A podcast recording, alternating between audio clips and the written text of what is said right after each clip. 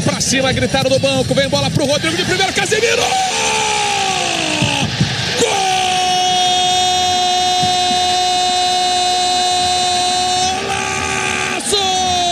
Újabb két csapat csatlakozott a franciákhoz, Brazília és Portugália is biztosította helyét a legjobb 16 között, illetve lejátszották a VB egyik legszórakoztatóbb meccsét, ez a Katarodó, a teljes terjedelem kibeszélő műsora, ezúttal Kemenes Szabolcsal, akivel először a G csoport eseményeiről fogunk majd értekezni.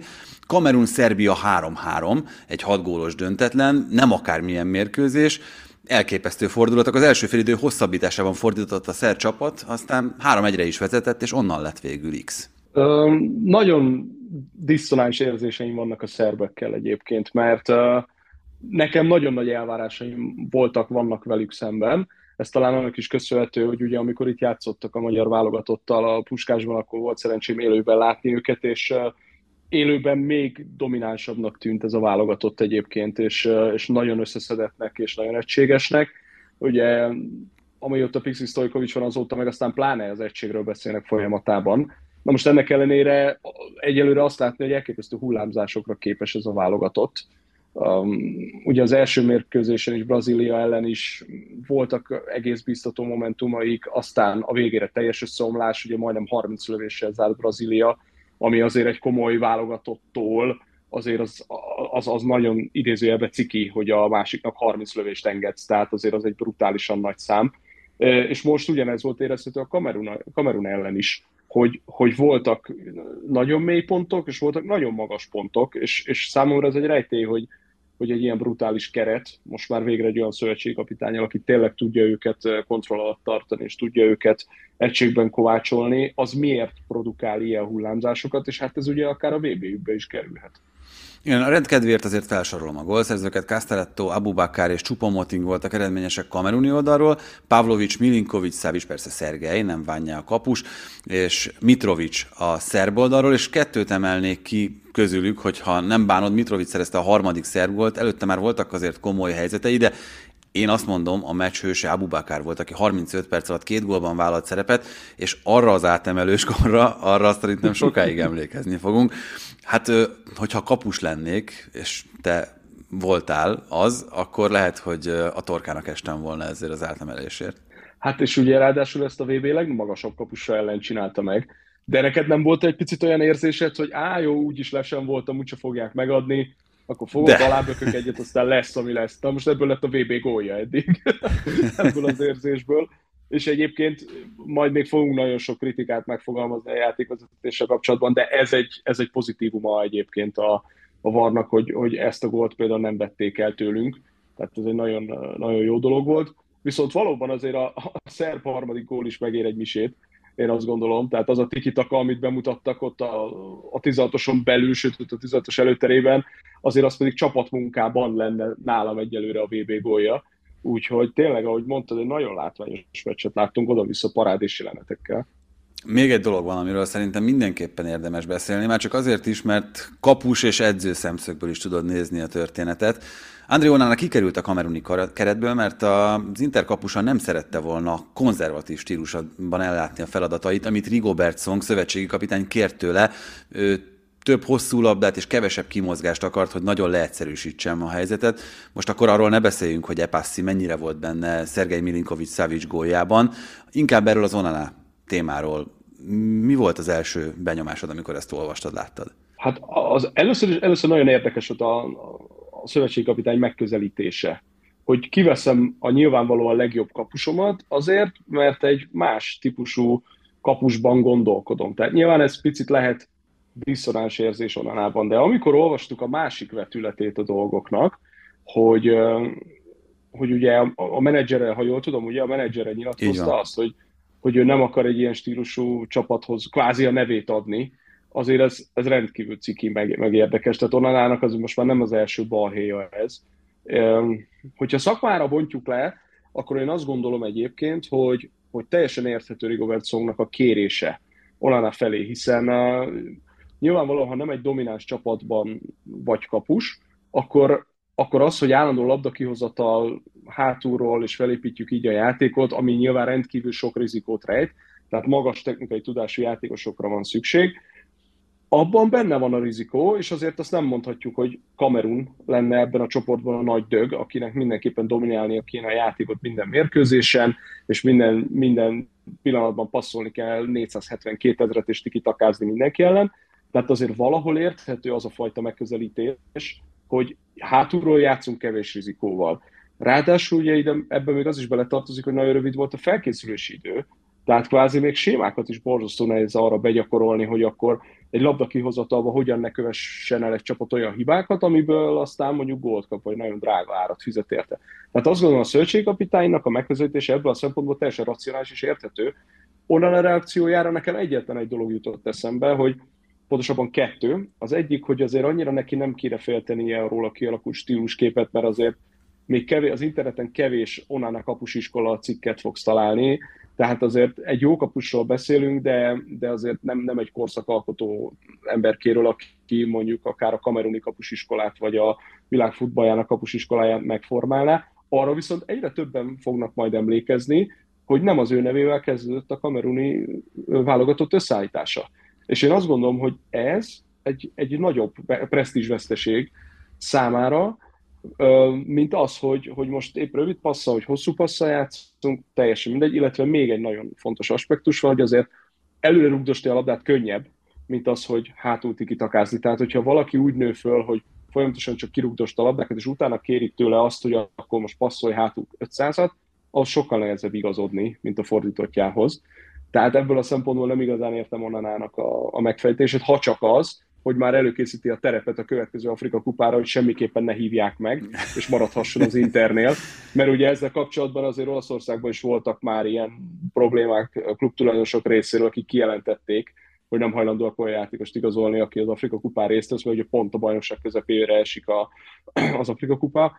Úgyhogy most ezt nem tudom, hogy épp ez így a gondolatiság volt-e, de ha igazak a hírek, és hogy tényleg emiatt maradt ki onnan, akkor szerintem ez egy picit öngól a kapus részéről. Abszolút. De Aurelio de Laurentiis idézted meg, mint klubelnököt, és hát valószínűleg Gianluigi Buffon a következő gyermekét, ha még születik, akkor nem róla fogja elnevezni, mint ahogy Thomas Enconóról, aki a kameruniak egy korábbi legendás kapusa volt. Brazília-Svájc volt a másik mérkőzés ebben a csoportban. Brazília az egyetlen olyan csapat, amelyik mind a kettő mérkőzését megnyerte kapott gól nélkül ebben a világbajnoki menetrendben, ami azért nem kis szó, én azt hiszem. Biztosította a helyét a nyolcad döntőben. Svájc a pontszerzéstől nem járt messze, de hogyha megtörtént volna, akkor most arról beszélnénk, hogy nagyon nagy szerencséje volt Jakin csapatának, én azt hiszem. És ezt gondolom. Mm, Svájc egy nagyon érdekes szereplője a világfutballnak, én azt gondolom, mert picit identitástalan, de közben mégis egy nagyon rutinos és masszív, egy borzasztó kellemetlen ellenférről beszélgetünk. Tehát, hogy kevésbé azt gondolnám, hogy egy domináns csapat, sokkal inkább egy kellemetlen ellenfél. És ugye a kettő az, az, az, az néha kizárja egymást, néha kéz a kézben jár. Um, azért a brazilok is idézőjelben megszenvedtek velük, mert ugye Svájcnak is azért volt helyzete, tehát nem volt ez egy olyan nagyon domináns meccs, mint a, a brazil-szerb, ugye a brazilok részéről de, de összességében én, nekem erről a brazil keretről most egyből a Harlem Globetrotters jutott eszembe, főleg még az első meccs kapcsán, ugye, amikor gyakorlatilag tényleg egy ilyen varázslat folyt a pályán, oké, okay, de ki fog itt védekezni, és erre mindig egy, egy kedves sztori jut eszembe, uh, amikor fölmerült a kérdés, hogy egy idősebb edző még a régebbi korban fölkott egy olyan csatot, ahol gyakorlatilag 11 támadó volt a pályán, és akkor így félve megkérdezte az egyik játékos, hogy jó, jó, rendben van, én ezt értem, de mester, ki fog védekezni? Kisfiam, hát az ellenfél.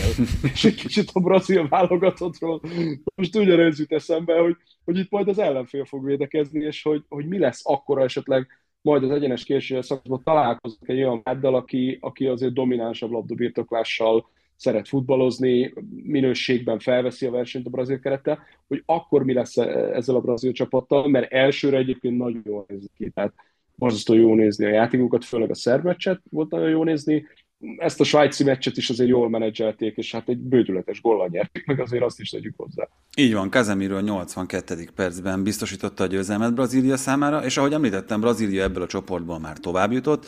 Óriási harc lesz itt az utolsó fordulóban a második helyért, mert Kamerunnak, Szerbiának és Svájcnak egyaránt van esélye arra, hogy elcsípje ezt a még továbbjutást érő pozíciót. A H csoportban én leginkább erre gondoltam erre a Dél-Korea-Gána meccsre, mint a torna eddigi talán legszórakoztatóbb mérkőzésére. Én nem láttam még olyan elkeseredett csapatot ezen a tornán, mint Dél-Koreát a lefújás után, ami azért szerintem sokat elárul. Hát abszolút. Érdekes közelítés ez, hogy most vajon ők verték meg saját magukat, vagy, vagy, vagy, vagy Gána jobb volt náluk.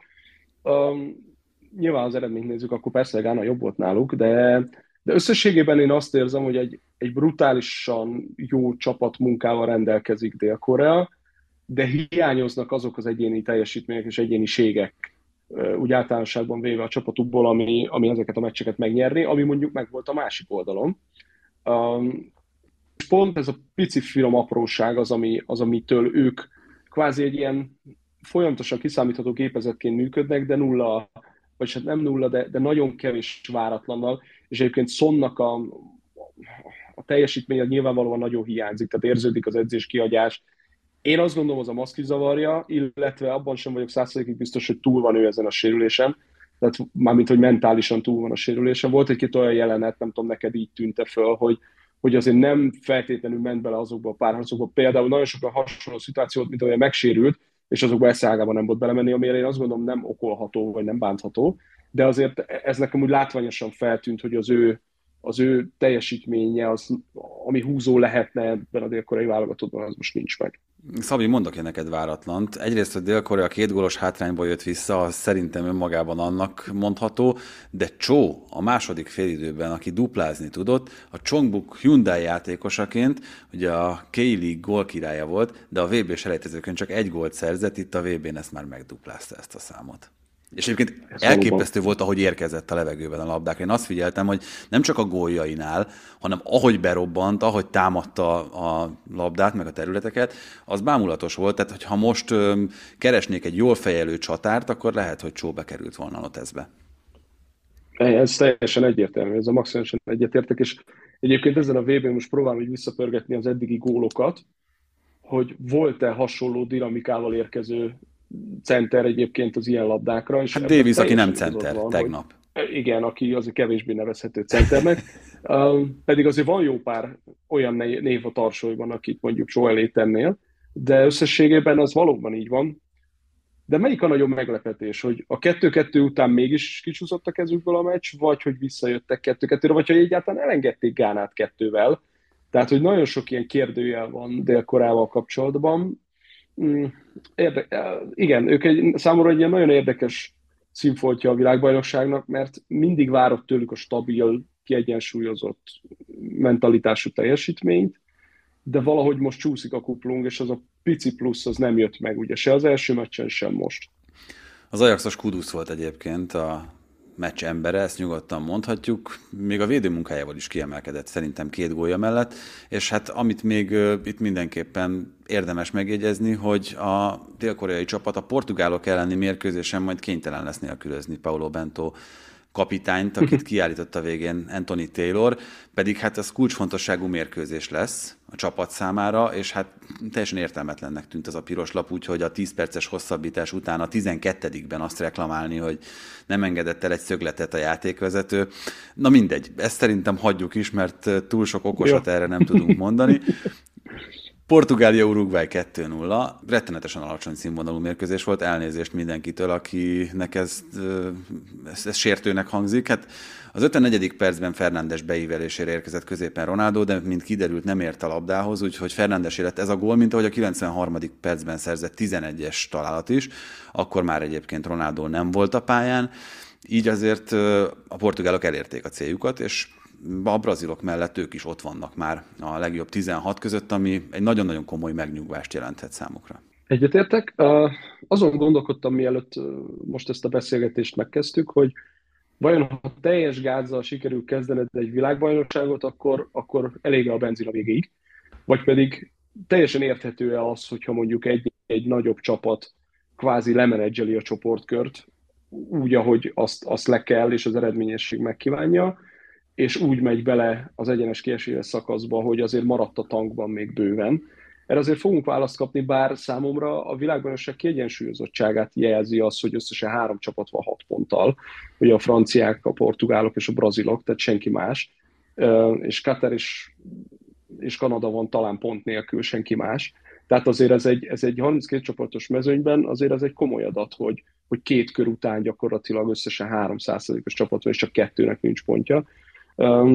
Úgyhogy valahol érthető a portugálok részéről, az számomra egy óriás kérdés, és emiatt nagyon izgatottan várom majd, hogy, hogy, hogy mit fognak teljesíteni az egyenes késés szakaszban, hogy van-e bennük több. Mert ugye az első mérkőzést is bár behúzták, azért a végén óriási szerencséjük volt azzal a győzelemmel. Ezt a meccset most megnyerték, de azért nevek alapján jóval jobb minőségű futballt várnánk el tőlük. Tehát, hogy, hogy ez, ez inkább a rutin spórolása, mert ugye szenzációs keretük van, és egy, egy ilyen menedzseljük a meccseket eredmény és centrikusan, vagy pedig nincs több bennük csapatként. Bennem még azért ez bizonytalanságot kelt, hogy melyik a valódi arca a portugáloknak. És akkor mit mondasz az urugváiakról? Mert hát ilyen játékos állományjal szerintem lényegesen többet várhattunk volna ettől a csapattól. Fede Valverdével, Bentancurral. Az az érzésed, mint ami a belgákkal kapcsolatban? Túl sok a koros, kiégett játékos? Mert itt volt egy olyan 20 perce, vagy inkább 15 ennek a meccsnek, amikor megmutatkozott a minősége. A, nekem a belgákról teljesen más a véleményem. Én azt gondolom, hogy ők egy ilyen ők, ők talán nem is igazán találják csapatként az identitásukat most már nagyon hosszú évek óta. Tehát, hogy az, hogy a világranglista ranglistát sokáig vezető válogatott gyakorlatilag nem tud egy értelmezhető világeseményt produkálni, az én, az én azt gondolom, hogy identitástalanságnak köszönhető. Tehát, hogy hogy egy kicsit ilyen, ilyen, ilyen szétesett nemzeti identitással rendelkező válogatottnak tűnnek. Tehát, hogyha ha megnézzük, meg gyakorlatilag miről szól a válogatott futball, semmi más nem szól, mint a nemzeti érzelmekről, ez teljesen egyértelmű. Tehát nem szakmai oldalról kell egy világeseményt megközelíteni, meg a válogatott futballt, hanem arról kell, hogy igen, nemzetként képviselek valamit, és én játékosként a nemzetemet képviselem, és és emögé állok be, és például nagyon beszédes volt, biztos emlékszel Lajdoni szerelése Eriksenen, hogy ott milyen elképesztő emóciók voltak, hogy igen, neki ennyire fontos a hazája képviselete egy világeseményen, és azért itt most mondhatnánk a horvátokat is, akik ugye a média üzengetés Kanadával után rúgtak úgy egy négyest, hogy a Kanada se tudtam erre pislogjon. Tehát, hogy vannak olyan, olyan identitások, amik tökéletesen kirajzolódnak ezen a világbajnokságon. Az afrikaiaktól ugye ez, az elképesztő buli, ami a le, lelátón zajlik, meg az öltözőbe vonulások, és a pályán is ez, és egyébként tök jót látni, hogy ma tudtak hat gólt produkálni ugye a két csapat, stb. Tehát, hogy mindenkinek van egy tök jó körülírható identitása. A belgáknak semmilyen nincs most már nagyon hosszú évek óta, és Uruguay Uruguayt én ezért különböztetném meg tőlük, mert én egész egyszerűen azt gondolom, hogy ők, ő, ők csak rosszul futballoznak most jelenleg, de azért az az uruguayi identitás azért az érezhető volt mind a két mérkőzésen. Tehát azért nem volt puha foci, meg nem volt rossz futball, de összhang nem volt a játékukban, ez tény. Ez tény, tehát nem lehet azt mondani, hogy csodálatos futball volt, ami azért egyénenként őket jellemző, hogy kemények, mennek, mint a gép technikailag kiemelkedőek, azért az érezhető volt, az összhang az nagyon nem. Én, én nekem nagyon fáj a szívem miattuk, mert én azért szerettem volna őket titkon jobb minőségben látni, és sokáig elmenni ezen a VB-n, hát ez most elég necces lesz. Hát ez most már nagyon nehezen jöhet össze. Meglátjuk, a portugálok minden esetre ott vannak a nyolcad döntőben, ahogy erről szó volt, és holnap már megkezdődnek a harmadik forduló eseményei itt a világbajnokságon. A csoportkörben az A és a B csoport küzdelmeit figyelhetjük. 16 órától egy időben rendezik majd a Hollandia Katar, illetve az Ekvádor Szenegál mérkőzést, a B csoportban pedig Irán Egyesült Államok és Wales Anglia. Majd ezt is figyeljük természetesen, és utána jelentkezünk a Katarodóval. A szokásos kibeszélő műsorunkkal. Szabi, neked nagyon szépen köszönöm a mai közreműködést, nektek pedig a meghallgatást. Sziasztok! Sziasztok!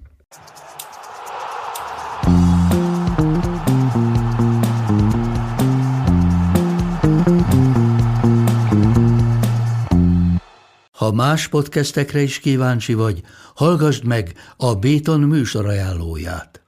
El tudod képzelni, hogy a podcastet, amit éppen most hallgattál, fél év múlva már a mesterséges intelligencia generálja? Mi sem. De ha érdekel, eljött már a gépek lázadása. Hallgass bele az Embertelen podcastbe. Orsós Lajos vagyok, a műsor házigazdája. Egyelőre még élőben. Egyelőre. Fedezzük fel együtt, hogyan ismerkedik, randizik, mesél és vitatkozik Betty és Péter, két teljesen mesterséges intelligencia. Lajos, a podcast címét mond még egyszer, Léci. Oké. Okay. Embertelen podcast.